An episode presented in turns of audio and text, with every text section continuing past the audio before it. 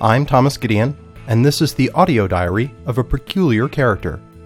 In it, I share thoughts about food, drink, beer, travel, music, and life in general in five minute segments.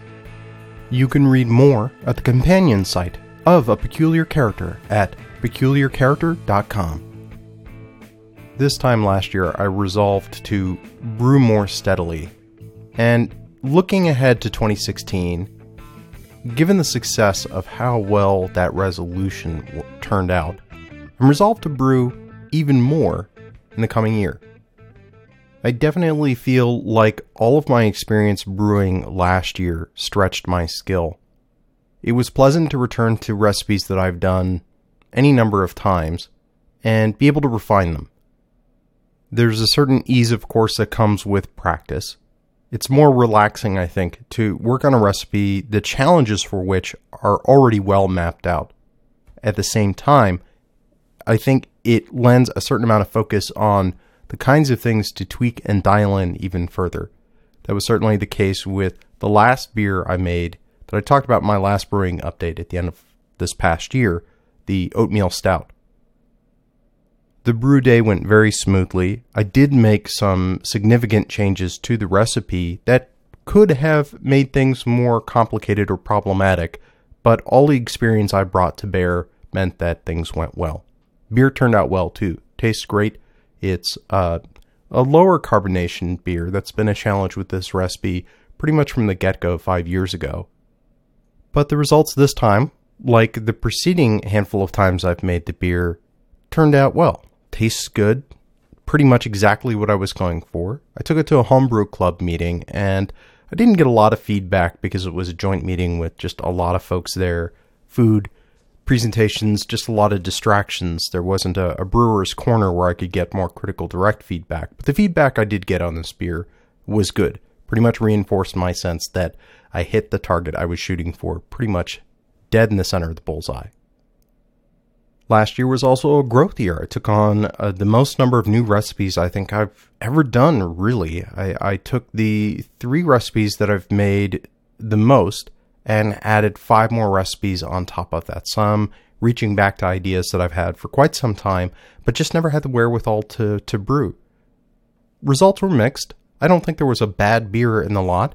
I think the beer that was most challenging the, what I need to do next time is pretty clear. I have some notes. I look forward to attempting it again. On the whole, I'm, I'm really pleased with every beer that I made. I made, on average, one beer every six weeks last year, with a few weeks off towards the end of the year. Looking ahead, the simplest change that I can make to honor my resolution going forward is to brew, on average, every five weeks, which means instead of eight beers, we're looking at nine or 10, depending on how I'm feeling towards the end of the year, how much time I might want to take to kind of rest and wrap up. As with my commitment last year, in order to realize that increased frequency again, I feel like I need to make some upgrades, some improvements. I mentioned in my last brewing update one, the plan to get a kegerator. That has happened. I now have a two tap kegerator that I'm pretty proud of.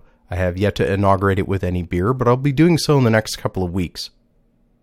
I've always been an indoor brewer, I think originally just because of the convenience of doing it on the stove top, but I come to realize with this schedule, this aggressive schedule to brew year round, it actually wouldn't work quite as well as if I was brewing on a propane burner outside. To remain an indoor brewer and to bring a little bit more control and finesse to that, the next logical upgrade is to get a an electric brew kettle. The idea here is to bring much more wattage to bear to get a more robust boil more quickly. This can increase hop utilization. I think too in terms of some of the lighter beers, which is not something I have as much experience uh, except for this last year with the diversity of recipes that I dug into, I think it actually is a better idea to be able to boil more quickly and also to be able to cool more quickly so that you have uh, less discoloration of the wort so that the, the beer remains true to the color that you intended with just the grain bill. To that end, I've treated myself to a Blichmann Boilermaker G2, which is a 2250 watt brew kettle, which is really nice, incredibly well engineered, and coupled that with a, uh, a plate chiller, which will allow me to uh, counterflow cool water against uh, wort as it flows into the fermenter, so I can truly get to the 10 minute cool down time that the immersion chiller that I got around this time last year had promised. So there will probably be another brewing update next week as I'll be traveling, recording ahead a little bit, and plenty more to share in terms of sense impression and experiences with uh, the last couple of beers from last year and the first couple of beers going into the new year.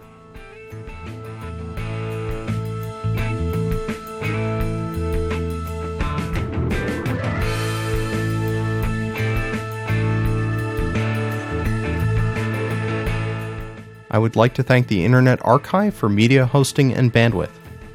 The views expressed on this program are my own and, where applicable, those of my guests, and in no way reflect those of my employer or anyone else. This show is produced from 100% recycled bits. Except where noted, permission to recycle those further is granted under the Creative Commons Attribution Sharealike 3.0 United States license.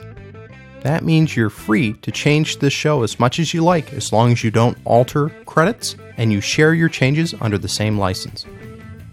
Theme music is Slow Burn by Kevin MacLeod at incompetech.com, licensed under Creative Commons by Attribution 3.0.